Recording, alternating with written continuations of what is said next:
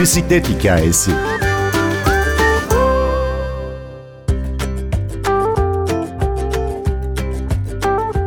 Egzoz kokusuna karşı parfüm kokusu sloganıyla yola çıkan Süslü Kadınlar Bisiklet Turu, her sene olduğu gibi bu senede Dünya Otomobilsiz Kentler Günü'nde yani yirmi dört Eylül'de süslü kadınları beraberce pedal çevirmeye davet ediyor. Süslü Kadınlar Bisiklet Turu'nu kendisi de otuz sekiz yaşından sonra bisiklete binmeyi öğrenmiş olan turun fikir annesi Sema Gür'le konuştuk. Küçükken üç tekerlekli bisikletlerimiz her çocuğun olduğu gibi benim de olmuştu.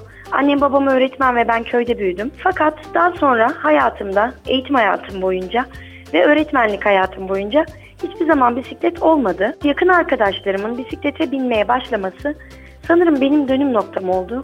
Yakın arkadaşlarım bana dediler ki Sema, bu bisiklet tam sana göre bir şey. Bunu kesinlikle öğrenmelisin. Büyük bir eksiklik bu. Çünkü dışarıda olmayı seviyorsun, özgür olmayı seviyorsun. Bu iş tam sana göre dediler. Sonunda inadımı kırdım ve babama dedim ki, baba bana bisiklet öğretebilir misin? O da yaklaşık altmış sekiz yaşındaydı bana öğrettiğinde. Ve komşumuzun oğlunun bisikletini alıp sessiz bir yere gittik. İnsanların olmadığı bir yerde bana bisikleti binmeyi öğretti. İlk başta aslında bana söyleselerdi, işte Sema sen bisiklete binmeyi öğreneceksin. Sonra da insanların önüne geçip hey herkes bisiklete binebilir diyeceksin. Kesinlikle buna inanmazdım ve bu çok heyecanlı bir şey. Yani tek başınıza gizli gizli bir yerlerde bisiklete binmeyi öğreniyorsunuz. Ama sonra arkadaşlarımın desteğiyle ben kitleler halinde bisiklete binmeyi de öğrendim. Böylece beni Perşembe akşamı bisikletçileriyle tanıştırdılar. Onlar da bana grup sürüşünü öğrettiler. Yani aslında her şey adım adım oluyor. Önce öğrendim. Sonra bir kitleyle bisiklete binmeyi öğrendim. Sonra da kadınlara dedim ki, hey bunu öğrenebilirsiniz ve kalabalık gruplara katılabilirsiniz. Hem sosyalleşirsiniz hem ulaşım aracınız olur dedim. O ilk hey deyişiniz nasıl oldu? Süslü Kadınlar Bisiklet Turu nasıl doğdu? Şimdi ben bisiklete binmeye başladıktan sonra etrafımı gözlemlemeye başladım. Ve aynı zamanda yurt dışına da gitme şansım olduğu için yurt dışındaki insanların, kadınların özellikle günlük kıyafetleriyle bisiklete bindiğini görüyordum zaten. Ve burada kadınların Türkiye'de günlük kıyafetleriyle bisiklete binmeye teşvik edilebileceğini fark ettim. Onu istedim. Çünkü bisiklet sadece bir spor değil. Yani formalarınızı giyip, taytlarınızı giyip tam tekmil bir şekilde binmeseniz de bisiklete biniliyor zaten. Yani bunun doğal örneklerini Türkiye'de görüyoruz biz. Bazı şehirlerde, örneğin Ula'da günlük hayatın bir parçası bisiklet. Büyük şehirler için de bunu uyarlamak gerekiyor. İnsanlara hey bu kadar da zor değil aslında. Sen kotunu giyip dışarı çıkıp ya da eteğini giyip dışarı çıkıp bisiklete binebilirsin. Bunu göstermek istedim açıkçası. Kadınları da bu yönde motive etmeye çalıştım. Bu hey kısmı kadınların bana çok fazla soru sormasıyla sosyal medya üzerinden başladı. Sen nasıl öğrendin? otuz sekiz yaşında nasıl bindin? Demeye başladılar. Ve biraz da bisiklet gruplarında erkek egemen bir tavır fark ettim. Dedim ki biraz kadın eli değmeli bisiklet dünyasına. Bunların hepsini birleştirdik ve bir arkadaş sohbeti sırasında öylesine başlamıştı. on kişi gelir sandım. üç bin kişi olduk biz. beş yıl içinde ne değişti? İlk günden bugüne ne fark var? beş yıl içerisinde aslında en çok değişen şey benim. Benim bakış açılarım, benim öğrendiklerim ve sonra kadınların değişimi. beş yıl öncesinde aslında çok az kişi gelir dediğim tura yaklaşık iki yüz kişi gelmişti. beş yıl içerisinde beş yüz, bin ve sonra üç bin olarak bu sayı arttı. Sanırım en çok değişen şey birincisi sayı. Giderek artan bir sayımız var. İkinci değişen şey, ilk yılımızda medya çok fazla ilgi göstermemişti ve bu beş yıl içerisinde inanılmaz bir ilgi var. Bunun yanında insanların Süslü Kadınlar Bisiklet Turu'na bakışı değişti. Siz ne yapıyorsunuz? Saçma sapan giyiniyorsunuz böyle. Böyle bisiklete mi binilir? Diyen insanların yerini, aa ne hoş, ne güzel şeyler yapıyorsunuz böyle, ne kadar güzel görünüyorsunuz diyen insanların artması.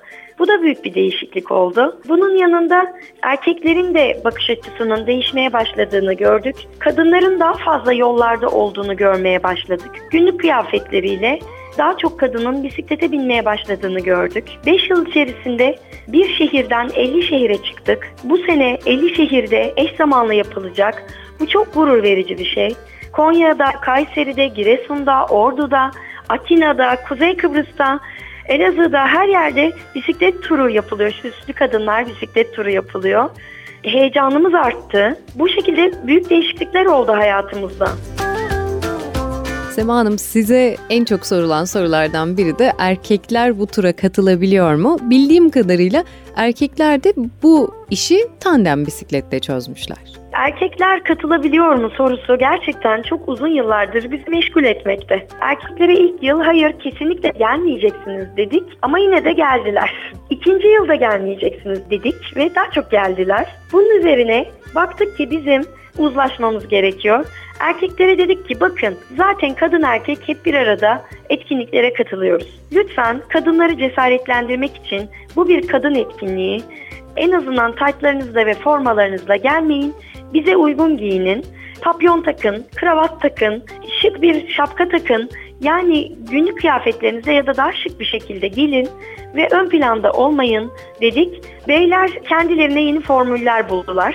Tandem denilen ikili bisikletlerin önüne kendileri çok şık kıyafetle oturuyorlar ve arkaya hanımlarını alıyorlar. Hanımlar arkada kraliçe selamı verirken erkekler de onların makam şoförlüğünü yapıyorlar.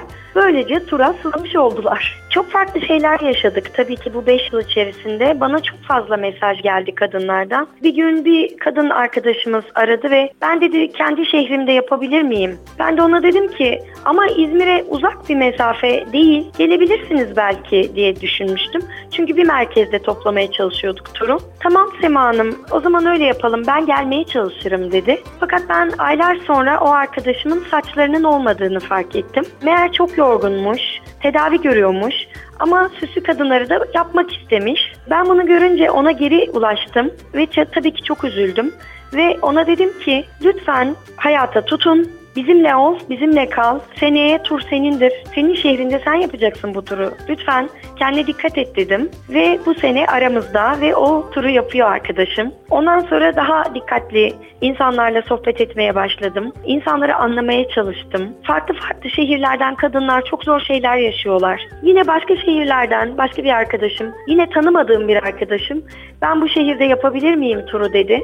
Ben de tabii ki dedim, yapabilirsin. Sonradan bana söyledi. Sema Hanım, ben çok zor günler geçiriyordum. Hastalanmıştım ve bu organizasyonla sanırım hastalığımı yendim dedi. Çünkü hayata tekrar tutundum. Sosyalleştim. Farklı insanlarla tanıştım. Farklı ortamlara girdim ve hastalığımı düşünmemeye başladım. Ve bu benim için iyileşme yolunda adım oldu. Bunun için çok teşekkür ediyorum süslü kadınlara demişti. E bunlar bende hep iz bırakan etkiler. Başka bir arkadaşım farklı farklı insanlarla tanıştığını ve tek başına çıkmaya korktuğunu fakat turda tanıştığı insanlarla yeni bir grup kurduğunu ve bu şekilde şimdi yola beraber o kadınlarla devam ettiğini söylemişti. Bunlar çok önemli noktalar. Bisiklete binmeyi bilmeyen kadınlar Süslü Kadınlar Bisiklet Turu'nun fotoğraflarını görüp motive oluyorlar ve yine bizim organizasyonumuzda ücretsiz eğitim veren arkadaşlarımız var. Onlara katılmışlar ve azmedip Süslü Kadınlar Bisiklet Turu'ndan bir hafta önce bisiklete binmeyi öğrenip turumuza geleceğini söylediler. Biz bütün Türkiye'deki hanımları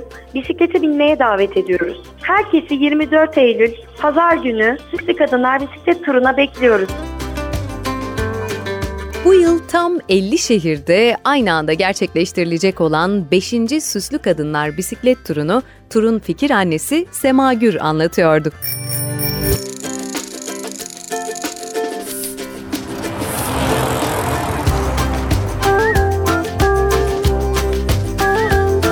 Bir bisiklet hikayesi.